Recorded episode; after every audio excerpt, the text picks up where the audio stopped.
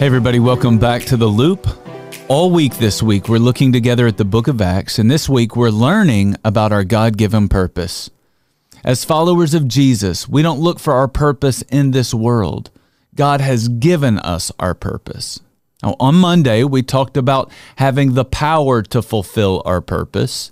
Yesterday, we talked about staying true to our purpose. We don't want to do anything sinful or stupid that hinders us from fulfilling our purpose. But today I want to talk to you about being bold in your purpose. In Acts chapter 7, a follower of Jesus named Stephen was living out his God given purpose. Stephen was telling people about Jesus, and they killed him for it. Then in Acts chapter 8, verse 1, we read that on that day a great persecution broke out against the church in Jerusalem. In verse 3, we're told that Saul began to destroy the church. Going from house to house, he dragged off both men and women and put them in prison. But then we read this in verse 4 Those who had been scattered, they preached the word wherever they went.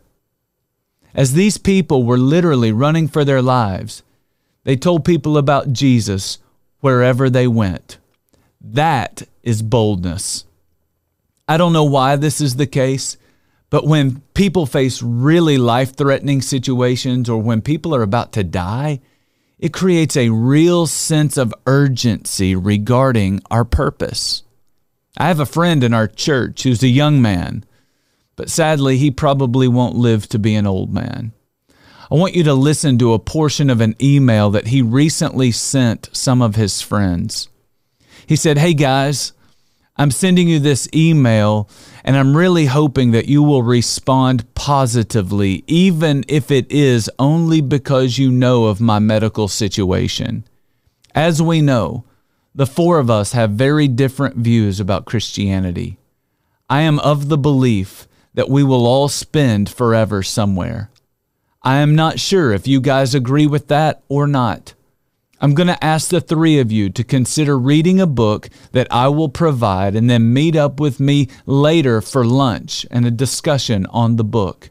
That is all I'm asking.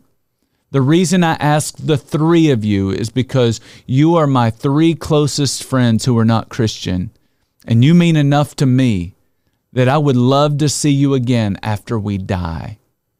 I've wanted to talk to you about this for the last 10 years, but I've never been brave enough to bring it up.